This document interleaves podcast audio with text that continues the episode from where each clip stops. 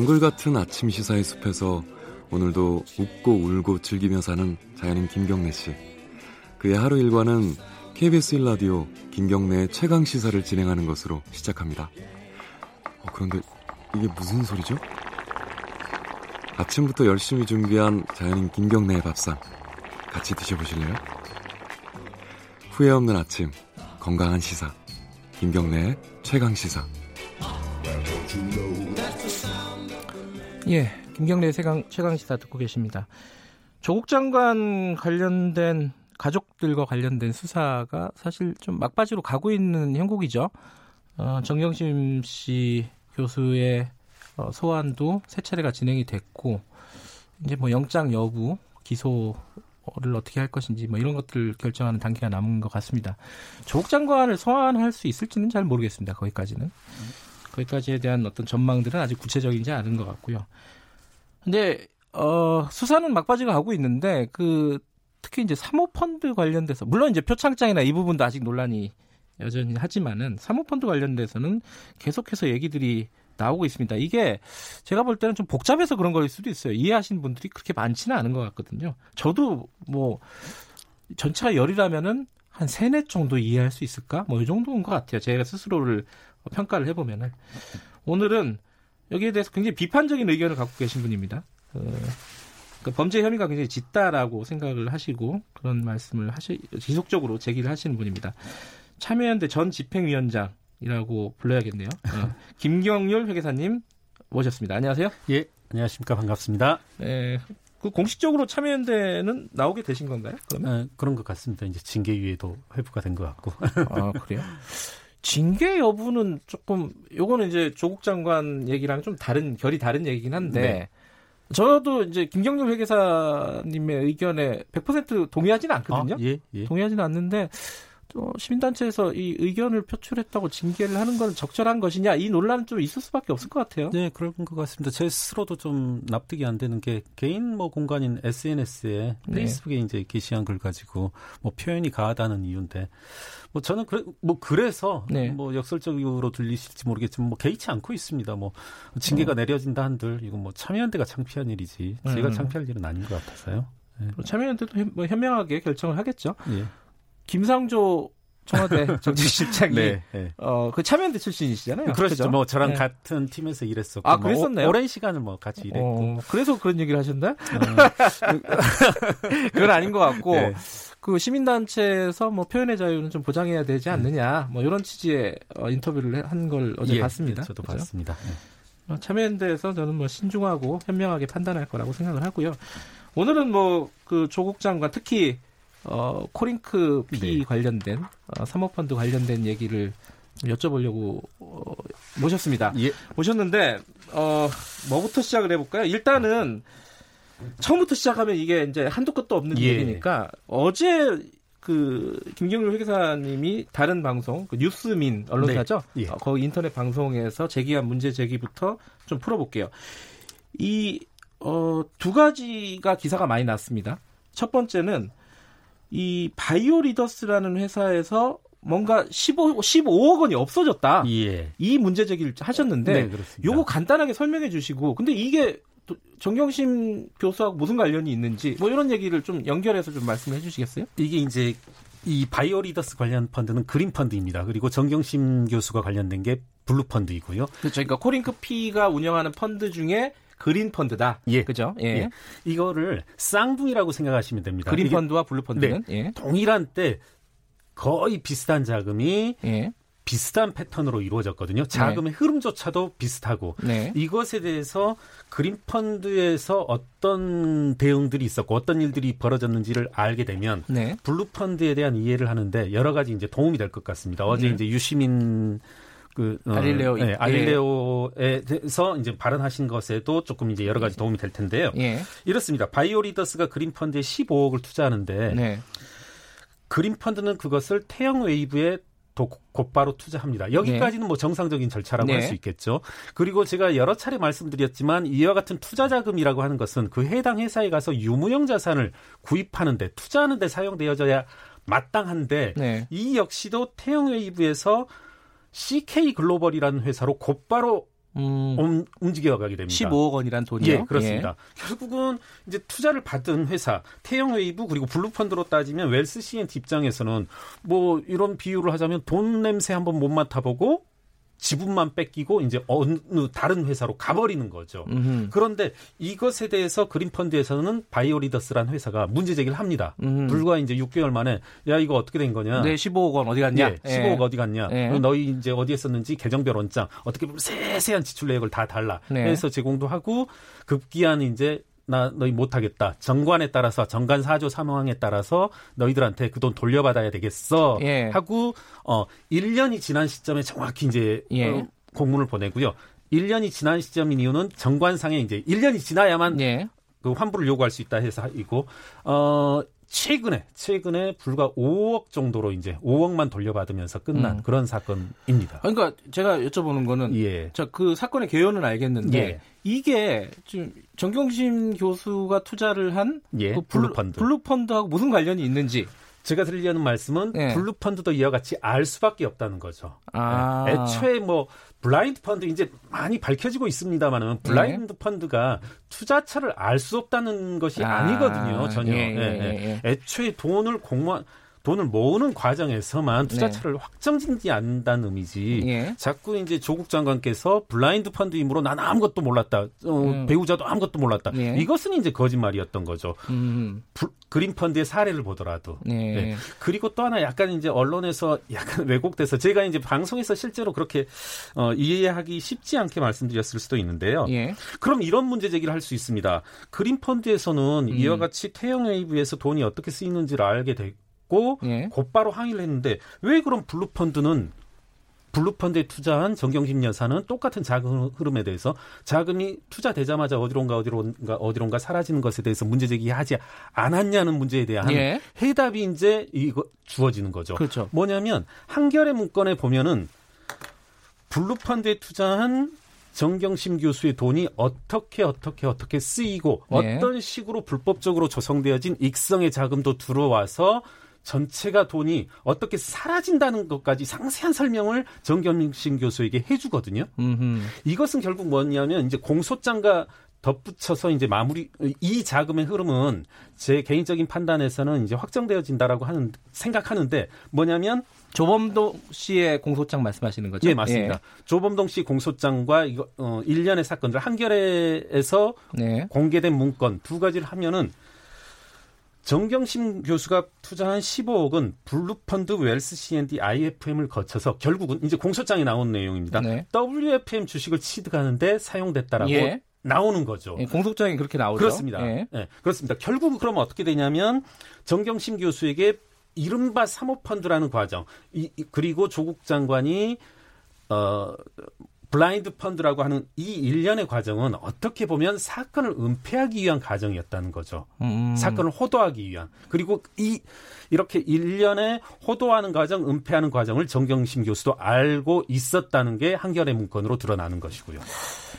그러니까 이게 지금 음, 그 청취자 여러분들 얘기 이거 자세히 모르시는 분 방금 얘기 들으면은 이게 도대체 뭔 소리냐? 네. 이게 회사 이름도 많이 나오고. 네, 그렇습니다. 일단 그 간단하게 정리하면은 바이오리더스가 펀드에 투자했는데 그 돈이 어디 갔는지 다 알고 있었다. 그리고 나중에 반환을 요구, 요청까지 했다. 그렇습니다. 네. 그것처럼 정경심 교수도 당연히 블루펀드에 투자를 했기 때문에 똑같다 바이오리더스랑 그렇죠. 예, 예. 그래서 다 알 수밖에 없는 상황이었다. 예, 예, 그걸 예. 주장하고 계신 거죠. 그렇죠. 그리고 그에 대한 상세한 설명을 또 음. 문건으로 제시했고 네. 그리고 결국은 최종적으로 공소장에 따르건데 WFM 주식 취득하는데 사용됐다는 것도 알았다는 거죠. 그러니까 WFM은 지금 여러 가지 뭐 주가 조작이라든가 그렇습니다. 여러 가지 이제 범죄 혐의가 예, 있는 예. 지금 기업입니다. 그렇습니다. 근데 이제 어 요번에 조, 조범동 씨 관련된 그 오천 조카죠. 예. 조범동 씨 관련된 공소장을 보면은 쟁점이 뭐 복잡한 쟁점들이 많지만은 네. 청취자분들이 가장 궁금해하시는 쟁점 중에 하나가 그거예요. 어 정경심 교수의 돈이 투자가 된 건 사실 아니 투자가 된 건 사실이에요 결과적으로. 네. 하지만 공소장은 어 동생과 정경심 예. 교수의 동생과 공동으로 투자했다라고 보고 본단 말이에요. 예, 그렇습니다. 그죠? 투자를 예. 했다고 투자 사실상 예. 차명 투자, 직접 투자로 본다는 예. 거죠. 예. 그런데 정경심 교수 측은 아니다, 빌려줬을 뿐이다, 대여다. 예. 이렇게 얘기를 한단 말이에요. 근데 이 부분은 좀 다툼의 여지가 있는 거 아닙니까? 어떻게 보세요? 그래서 이제 이 어, 말씀하신 사안에 대해서는 대여냐 투자냐 하면 사실 네. 우리 이제 대법원이라든가 그간 네. 여러 가지 사례들이 어떤 자금의 흐름이 이거 대여냐 투자냐 또는 뇌물이냐 대여냐 항상 이렇게 대여를 주장하는 쪽이 있거든요. 대여를 주장하는 게 어, 어떤 죄를 설명하는 데 있어서 가장 최소화되는 것이기 때문에 네. 결국은 대여냐 투자자를 결정하는 건 자금의 흐름이 어떻게 이루어지는지 음. 그리고 혹, 혹, 혹여 경영 과정에 참여하는지 경영 과정에 회사의 어떤 전반적인 운영 과정에 설명을 듣는지 빌려주기만 했으면 경영에 참여할 이유는 없으니까요. 이유는 없죠. 예. 그렇게 본다라면 지금 정경심 교수에게는 일련의 어떤 불리한 과정들이 속속들이 드러나고 있죠. 계속 말씀드립니다만 한결의 문건에서 드러났듯이 네. 최초의 투자 자금이 어떻게 운영되었는지 어떻게 움직이고 있는지 상세히 음. 이제 설명을 해줬고요. 네. 그리고 공소장의 일부 나오고 있습니다만 자금 회수가 어떻게 이루어졌는지 이것들이 음. 돈을 빌려줬다라면 네. 돈이 다시 되돌아오는 것은 이자를 받는 정해진 이자율의 형태로 받는다든가 원금 네. 회수의 형태여야 되는데 그와 같은 움직임이 아닌 것이죠. 음흠. 되게 부작위적으로 어, 일정한 금액이 정해져 있지 않고 음흠. 이렇게 들어오는 패턴이기 때문에 이런 일련의 과정으로 봤을 때 검찰이 그와 같이 이건 차명 투자다라고 판단하지 않았나 이렇게 생각됩니다. 그러니까 김경률 회계사님도 어 그러면 이건 대여라고 보기는 쉽, 힘들다 이렇게 힘들다. 보시는 거예요? 네, 차명 투자이다 음. 이렇게 보여집니다. 근데 이제 어제 그 알릴레오의 예. 그 자산 관리인이 나와서 그 얘기를 했단 말이에요. 예. 이거 복잡하게 보면 한없이 복잡한 사건인데 예. 간단하게 보면 이거다. 조범동이라는 사기꾼한테 아 예. 이렇게 얘기하면 좀 안 되겠죠. 어, 지금 어. 범죄 혐의를 네. 기소가 된 이런 범죄 혐의를 받고 있는 사람에게 예. 정경심 교수가 속은 거다. 네. 이렇게 보면 굉장히 간단한 사건이다. 예. 그러니까 피해자라는 거죠. 정경심 교수가. 예. 그렇게 볼 여지가 아직 있지 않나요? 그 비싼 측면인데요. 예. 제가 이제 어제도 말씀드렸지만 어제 이제 뭐 뉴스민이라는 곳에서 말씀을 드렸습니다만 네. 저는 조범동과 정경심 교수 사이의 이 사건은 네. 탈법적 수단을 통한 금전적 이익을 추구한 것에 동일한 이해관계가 있는 그런 음. 사건입니다. 음. 그렇게 본다라면 사기냐 속았냐 이건 성립하지 않고요. 예. 이둘 사이에는 성공했냐 실패했냐 이것만 가능한 거죠. 예. 어. 저는 이것은 속았다. 이, 아, 이건 사후적으로 본인의 알리바이를 대기 위한 그런 이제 핑계일 뿐이지 성공했냐 실패했냐 예. 이런 이런 사건으로 보여집니다. 그러니까 어, 어 엊그제 저희 예. 방송에 그 금융 전문가라는 네, 네. 분이 나와서 그분 얘기를 했는데 그분의 생각은 이거예요. 이 어, 정영심 교수가 돈을 준 거는 이제 다 팩트인데 네. 이게 이해를 잘 못한다 이거 왜냐하면은 그러니까 이런 거죠 조카가 그런 이거 수익률이 꽤 높다 그러니까 네. 돈 빌려주면 내가 불려가지고 이자 쳐서 네. 나중에 줄게 네. 네. 이렇게 하고 받는 거 정도는 할 수 있겠지만은 네. 방금 말씀하신 자금의 흐름이 어쩌고 네. 저쩌고는 정기영 심고수가 이해할 만한 수준의 것이 아니다 이런 거예요 그러니까 뭐 설명을 했는지 안 했는지는 뭐 나중에 따져봐야 될 일이겠지만은 이 부분은 어떻게 보십니까? 저도 이제 그 부분을 들었는데 한번 이런 비유를 해보고 싶어요 우리가 뭐 우리 기자님께서도 점심 먹는다. 소화 과정을 이해해야만 소화하는 거 아니잖아요. 소화 과정 모르고 소화하잖아요. 이게 대충은 아는데. 네. 알겠습니다. 예. 저는 자꾸 지금 예. 이 펀드의 사모 펀드의 투자 과정이 대단히 복잡하고 이해하기 힘들다. 네. 이해할 필요 전혀 없고요. 이건 그렇습니다. 어떤 사건이냐면 네. 사실은 저는 조범동 씨의 실체 조범동 씨가 1년에 행한 어떤 자금 흐름들 네. 이걸 종합해 보면 이분은 주가 조작범이다 이 사건에서 적어도 정경심 교수와 가난 한 그리고 그렇죠? 정경심 교수는 조범동이 주가 조작하겠다는 WFM에 돈을 댄 음흠. 동일한 이해관계를 가진 만약 거기에서 20억을 투자해서 수익률이 나오면 그걸 나눠 갖는 아니 뭐 20억으로 비롯된 수익을 온전히 가져가는 그와 네. 같은 네. 이해관계이고요. 네. 그 그렇게 본다라면 주가 조작범과 주가 조작범에게 돈을 댄 그런 사람이다라면요. 이건 뭐 어려운 사안은 아닙니다. 음. 자꾸 이제 이 사안을 어려운 사안으로 봄으로써 뭐 뭐도 피해 간다, 뭐도 피해 간다, 뭐도 피해 간다 처벌할 수 없다 하는데 네. 저는 그것은 어떤 뭐 네, 눈 가리고 아웅식의 그런 답변일 뿐이다 이렇게 생각합니다. 그 조범동 씨 같은 경우에 공소장에 나오는 횡령 액수만 해도 수십억이에요. 어, 사실은 사실 드러난 것만. 예, 그러니까 네. 그 획, 이제 뭐 주가 조작, 횡령, 배임 예. 뭐다 들어가 있습니다. 예, 이게 거의 뭐 금융 범죄를 총망라하다시피 들어가 있는데 예, 예. 결국 핵심은 이게 여기에 어, 정경심 교수가 예. 어느 만큼 알고 있었느냐이지 네. 않습니까? 예. 근데 지금 어쨌든 김경률 회계사님은 어, 충분히 알수 있었다는 정황이 있다라는 예. 거고 예. 그 부분은 뭐 이제 좀 검찰 수사에서 좀 정확히 드러날 예. 부분이고요. 좀 또 한 가지 좀 여쭤보고 싶은 거는 그러면은 실제로 정영심 교수가 어떤 혐의, 그러니까 법적으로는 어떤 혐의를 받게 될 가능성이 높다고 보시는 거예요? 지금 보면은 이제 네. 제가 법적 전문가는 아닙니다만 네. 자본시장법과 그리고 공직자윤리법 이두 음. 가지 이제 위배되는 것으로 보이고요. 네. 아까 이와 같은 횡령 배임 그리고 이제 그 차명 형태의 주식 보유 이런 것들이 다 뭐 기본적으로 우리가 알고 있는 네. 이런 자본시장법에 저촉되는 것으로 보입니다. 그렇게 되면은 어 증거 인멸 네. 교사라든가 아, 이 그런... 부분이 성립이 하는 거잖아요. 지가 왜냐 왜냐하면은 네. 어 어떤 범죄 혐의가 없으면 증거 인멸도 필요 없는 거 아닙니까? 그렇죠. 그죠? 네. 근데 이제 그러, 그렇게 얘기하는 사람이 있어요. 그 검찰이 증거인멸로 그 정경심 여사의 이름을 여기다 집어 넣었죠. 지금 그게 말이 안 된다. 왜냐하면 범죄 혐의가 아직 확정이 안 됐는데 네. 네. 드러나지 않은 상황인데 네. 증거인멸을 할 필요도 없는데 왜 하느냐. 네. 뭐 그렇게 얘기하는데 지금 김경룡 회계사님 말씀은 좀 이제 어, 증거인멸도 그러면은 상당히 타당한 혐의다 이렇게 보고 계실 어, 수밖에 없네요. 보여집니다. 예, 네. 예. 어, 처음에 공모를 처음부터 했다 이렇게 보시는 거예요? 그러니까 이 공모 제가 이제 법 어, 법정 용어를 정확히 모르겠습니다만 네. 적어도 동일한 이해관계를 가졌다. 우리가 흔히 볼 수 있는 주, 음. 주가 조작을 하는 네. 어떤 한 명의 사람 네. 그리고 주가 조작으로부터 이익을 얻고자 하는 어떤 투자자 네. 이 둘의 이와 같은 둘의 만남이다. 저는 적어도 둘에 관한 하는. 음. 그러니까 공모 관계는 밝혀져야 될 내용이지만은 예. 이해관계가 같다. 그렇죠. 네. 저는 정경심 여사가 애초부터 그리고 조범동 씨도 애초부터 WFM에 투자하려는 생각을 가졌었고 그로 WFM 주가 조작으로 이익을 편취하려는 그런 의도가 있었고 그걸 이미 알았을 것이다 이렇게 생각됩니다. 그, 거는 검찰에서도 그렇고 어, 상당히 많은 사람들이 그렇게 지적을 하는 거는 대부분 또 뭐 동의하는 것 같아요. 예, 거기까지는 예. 물론 예. 법적으로는 가려질 일이지만 네네네. WFM까지 근데 정경심 교수가 알 수 있었을까? 이거죠 핵심은.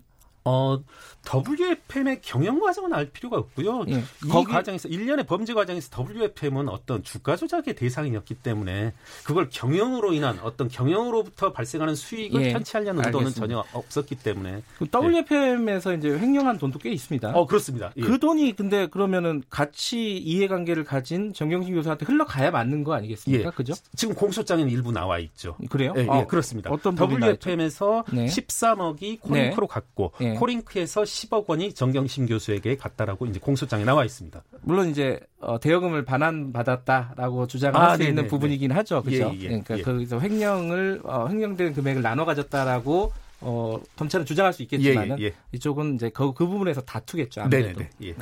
알겠습니다. 이게 어려운 얘기라서 제가 뭐 반대되는 입장에 대해서 좀 많이 말씀을 드리면서 질문을 드렸습니다. 네. 청취자 여러분들 어, 관계된 얘기는 아마 2부에서 어, 반대 얘기를 좀 들으실 것 같아요. 예. 오늘 말씀 고맙습니다. 예, 감사합니다. 김경률 회계사였고요. 김경래 최강 시사 1부는 여기까지 하겠습니다. 잠시 후 2부에서 뵙겠습니다.